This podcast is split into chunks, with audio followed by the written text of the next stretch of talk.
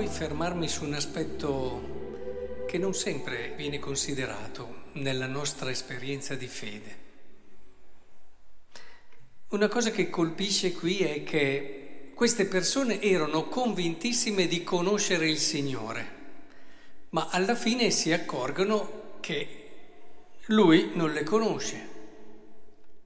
Ma abbiamo mangiato insieme, siamo andati a messa tutte le domeniche, abbiamo fatto i nostri momenti di preghiera. Io non vi conosco. Questo ci porta al cuore di quello che è la nostra esperienza di fede, che essenzialmente è una relazione con Dio. Eh, perché tutto quello che è cuore della nostra esperienza di fede ci rimanda alla relazione, preghiera, relazione. Il culmine, la carità, è relazione, perché uno può fare anche del bene, ma un conto è il servizio, un conto è quella che è la mia personale relazione con Dio. Ecco che qui entra la mia fede. La mia fede non è solo un assenso a delle verità. Eh? Io credo tutto quello che dice il catechismo, quindi sono un credente. Mm. Questo è un punto di partenza. Perché se credi davvero a quelle verità lì, capirai che quelle verità lì ti vogliono portare ad una relazione viva, vera, profonda e intensa con Dio.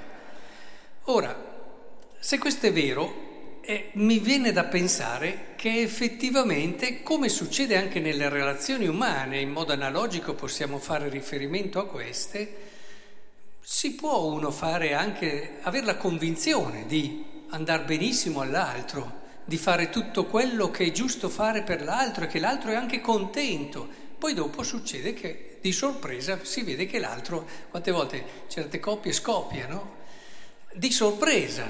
Uno ha sempre fatto tutto quello che credeva che era bene all'altro, l'altro sempre tranquillo e in silenzio e poi boom. E ci si chiede come mai? Oppure, tante volte ricordo quante coppie che ho seguito ormai, quindi potrei citarvi tantissimi esempi. Non so, uno dei due che faceva questo, faceva quello, e l'altro che alla fine però diceva, ma io non ho bisogno di questo, non so, una moglie che diceva, non ho bisogno di una golf, il marito che gli faceva tutto, quello di cui aveva bisogno, tutto quello che Diceva, però io desidero un marito con cui confrontarmi sulle cose importanti. Se c'è nostro figlio che ha un problema, poter parlare con lui, non sentirmi dire solo va bene come pensi tu. O tante altre questioni dove alla fine si vede come uno che parte dalla sua idea e fa verso l'altro quello che secondo lui è la cosa migliore, senza porsi il problema serio, ma l'altro desidera davvero questo?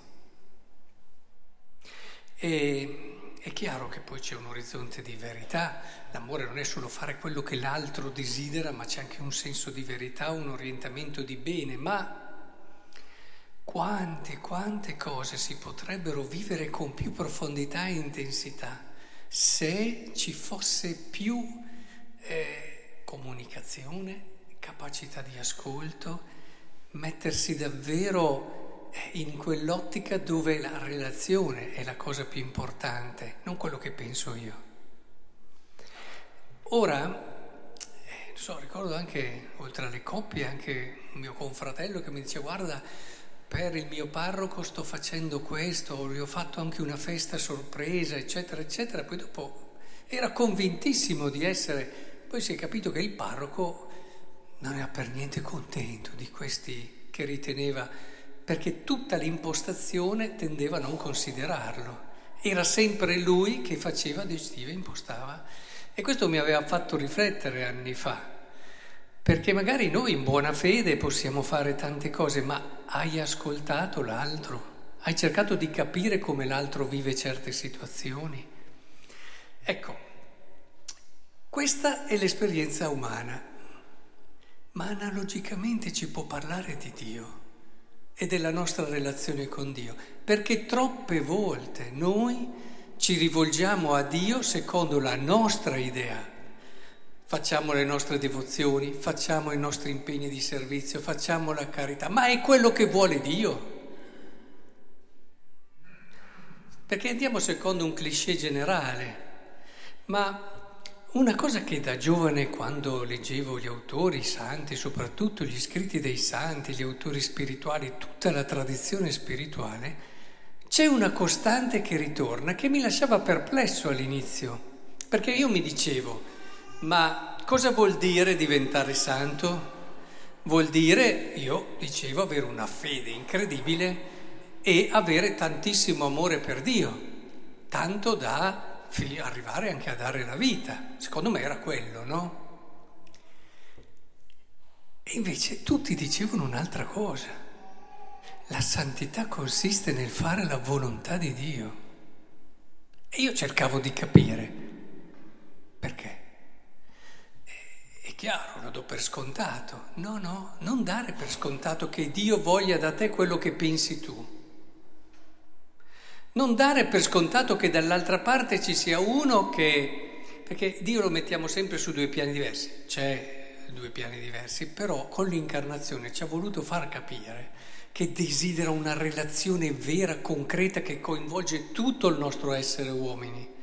Non vuole essere considerato solo altro, vuole essere anche considerato prossimo a noi, che desidera qualcosa di importante.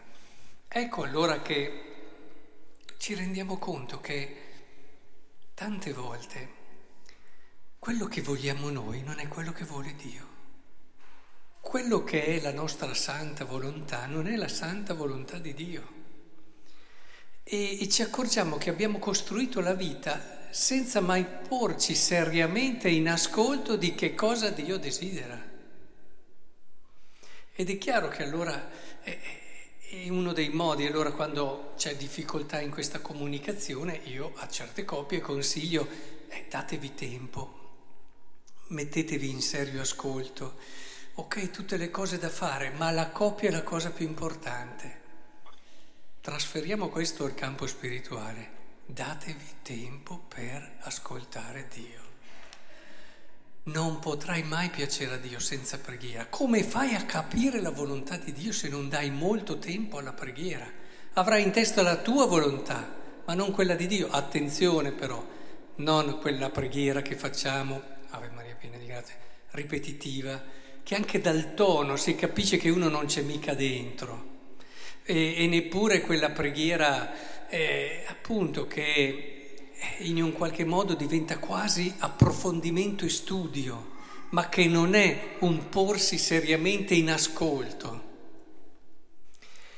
È importantissimo proprio per non sentirci dire un giorno dal Signore, ma te prendevi per tutto per scontato, scontato che... Ma hai mai cercato di capire cosa per te io desideravo? Cosa desideravo davvero da te? Guardate, questa è una domanda seria. Quante volte ci ha messo in crisi Dio? E sapete qual è una cosa che assolutamente diventa in questa chiave importantissima? Ce l'ho appena detto la lettera agli ebrei. Vi rileggo qualche passaggio.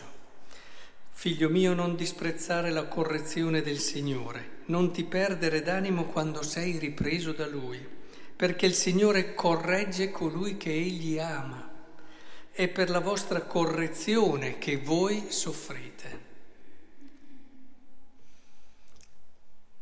Quando le cose non vanno come abbiamo pensato noi, è probabilmente uno dei momenti più preziosi della nostra vita.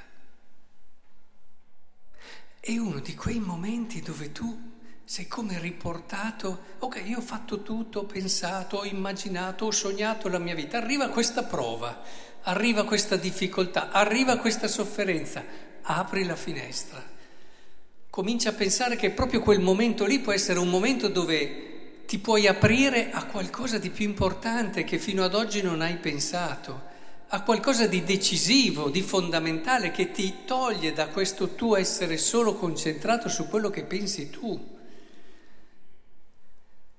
E Dio desidera magari il tuo cuore, una fiducia, un abbandono diverso.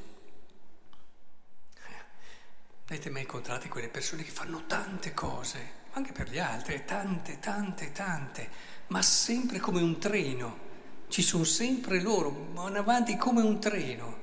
È difficile fermare un treno e fargli cambiare la direzione dai, dai binari.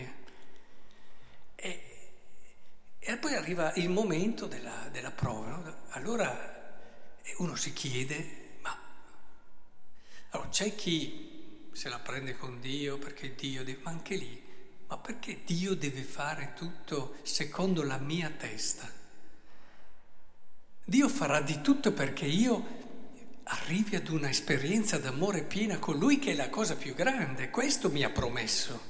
Non mi ha promesso che avrebbe fatto tutto secondo i miei piani, i miei progetti, i miei calcoli.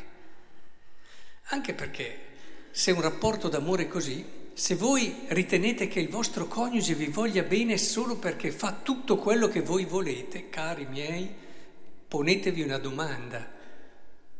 Come è costruita la nostra relazione? È una relazione matura?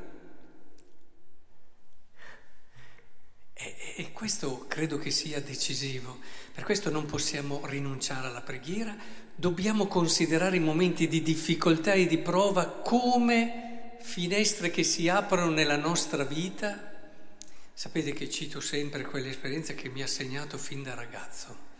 Ero giovane sacerdote, inesperto, arriva questa signora che cammina malissimo e comincia a confessarsi e, e io cerco un po' di, capivo che c'erano dei problemi, di consolarla e, e dopo un po' lei mi dice ma reverendo non ha mica capito niente, eh, lezioni che ti fanno bene.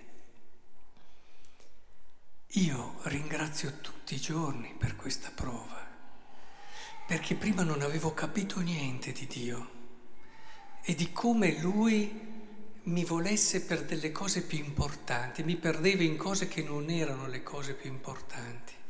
Da quando ho questa prova ho capito delle cose di cui ringrazio Dio ogni giorno. E questo mi ha sempre fatto pensare tanto perché questo va al cuore. Cosa vuol dire essere credenti?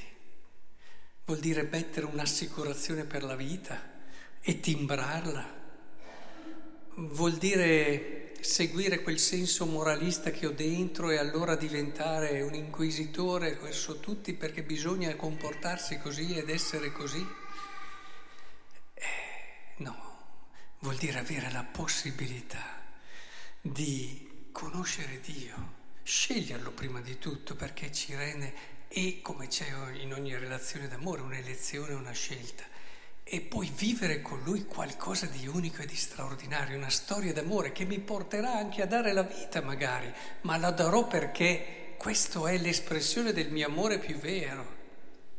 Questa è la vita bella di un credente, questo è il fuoco che deve incendiare il nostro mondo, questo è quello che ci renderà credibili verso tutte le persone perché se ne accorgeranno che loro hanno certi criteri e noi ne abbiamo altri, volte invece non si vede molta differenza al di fuori delle funzioni tra un credente e no. Ed è importante che anche quell'umanità bella che abbiamo, le nostre fragilità, non dico che non dobbiamo averle, ma le rileggiamo in un modo diverso quando viviamo l'esperienza di fede così. Vi auguro allora di arrivare davvero all'incontro finale col Signore dove riconoscete quel Signore che avete amato, da cui vi siete sentiti così amati tutta la vita e poter vivere questo incontro come un abbraccio eterno.